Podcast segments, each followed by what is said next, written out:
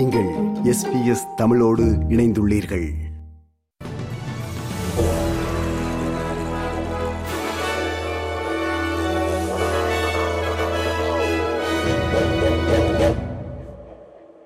நேர்கள் அனைவருக்கும் வணக்கம். இன்று ஜனவரி மாதம் பதினைந்தாம் தேதி திங்கட்கிழமை. எஸ்பிஎஸ் தமிழ் ஒலிபரப்பு வழங்கும் செய்திகள். ஹோபாட்டில் பிறந்த மேரி டொனால்ட்சன் இப்போது டென்மார்க்கின் மகாராணியாக முடிசூட்டப்பட்டுள்ளார். அவரது கணவர் பட்டத்து இளவரசர் பத்தாவது ஃபெட்ரிக் மன்னராக முடிசூடியதை அடுத்து மகாராணியாக மேரி முடிசூட்டப்பட்டார்.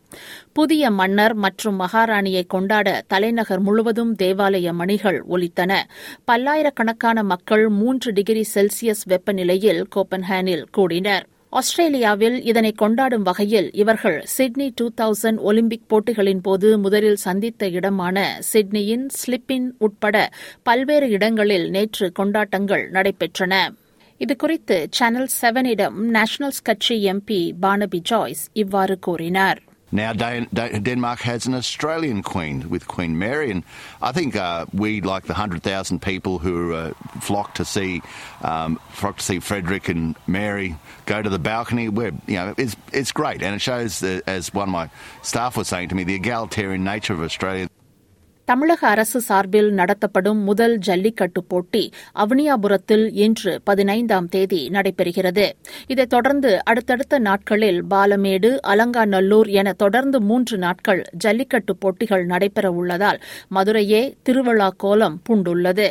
அவனியாபுரம் பாலமேடு அலங்காநல்லூர் ஜல்லிக்கட்டு வாடி வாசல்களில் மொத்தம் ஆறாயிரம் காளைகள் அவிழ்த்து விடுவதற்கு மாவட்ட நிர்வாகத்தால் டோக்கன் வழங்கப்பட்டுள்ளதாக தெரிவிக்கப்படுகிறது. ஹமாஸின் அக்டோபர் ஏழு தாக்குதலுக்கு பிறகு இஸ்ரேலுக்கு செல்லும் மிக மூத்த ஆஸ்திரேலிய அரசியல்வாதியாக செனட்டர் பெனி வாங் இன்று இஸ்ரேலுக்கு பயணமாகிறார். வெளியுறவு அமைச்சராக மத்திய கிழக்கிற்கான தனது முதல் பயணத்தில் செனட்டர் வாங் இஸ்ரேல் ஜோர்டான் ஆக்கிரமிக்கப்பட்ட பாலஸ்தீனிய பிரதேசங்கள் மற்றும் ஐக்கிய அரபு எமிரேட்ஸ் ஆகிய நாடுகளுக்கு இவ்வாரம் பயணம் செய்வார். ரெட் சி செங்கடலில் வர்த்தக கப்பல்கள் மீது ஈரான் ஆதரவு குழு நடத்திய தாக்குதலை தொடர்ந்து ஏமனில் ஹவுத்தி கிளர்ச்சியாளர்களின் கட்டுப்பாட்டில் உள்ள பிரதேசத்தில் அமெரிக்கா மற்றும் இங்கிலாந்து குண்டு வீசி தாக்குவதை ஆஸ்திரேலியா ஆதரித்த சில நாட்களுக்கு பிறகு இவரது பயணம் நடைபெறவுள்ளது என்பது குறிப்பிடத்தக்கது. பேர்த்தின் வடக்கே கட்டுப்பாட்டை மீறி எரிந்து வரும் காட்டுத் தீயானது வீடுகள் மற்றும் உயிர்களை அச்சுறுத்தி வருகிறது. அப்பகுதி மக்கள் உடனே உயிரை பாதுகாக்க பாதுகாப்பான இடங்களுக்கு செல்லுமாறு அறிவுறுத்தப்பட்டுள்ளனர். நகருக்கு வடக்கே அறுபது கிலோமீட்டர் தொலைவில் உள்ள ஜிங்கினை சுற்றியுள்ள பகுதிகளுக்கு இன்று அதிகாலை அவசர எச்சரிக்கை விடுக்கப்பட்டது. ஏறக்குறைய இருநூற்றி ஐம்பது தீயணைப்பு வீரர்கள் மற்றும் துணைக்குழுவினர் தீயை கட்டுப்படுத்த போராடி வருவதாக தெரிவிக்கப்படுகிறது.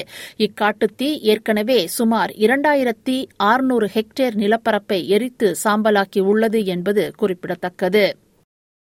ஆங்கில புத்தாண்டு தினத்தன்று கண்டுபிடிக்கப்பட்ட பத்தொன்பது வயது இளைஞன் ஒருவரின் மரணம் தொடர்பாக மூன்று பேர் மீது குற்றம் சாட்டப்படும் என்று எதிர்பார்க்கப்படுவதாக நார்த்தன் டெரிட்டரி காவல்துறை தெரிவித்துள்ளது. விக்டோரியாவிலிருந்து இருபத்தி இரண்டு வயது இளைஞன் ஒருவர் வெற்றிகரமாக நார்த்தன் டெரிட்டரிக்கு அனுப்பி வைக்கப்பட்டுள்ள நிலையில் கொலை குற்றச்சாட்டை எதிர்கொள்வதற்காக ஆலிஸ் ஸ்பிரிங்கிற்கு விமானம் மூலம் வந்தடைய உள்ளதாக காவல்துறை தெரிவித்துள்ளது. ஆங்கில புத்தாண்டு தினத்தன்று ஆலிஸ் ஸ்பிரிங்கில் உள்ள தொலைதூர சாலையின் ஓரத்தில் பத்தொன்பது வயது இளைஞனின் உடல் கண்டுபிடிக்கப்பட்டது என்பது குறிப்பிடத்தக்கது. இத்துடன் எஸ்பிஎஸ் தமிழ் ஒலிபரப்பு வழங்கிய செய்தி நிறைவு பெறுகிறது.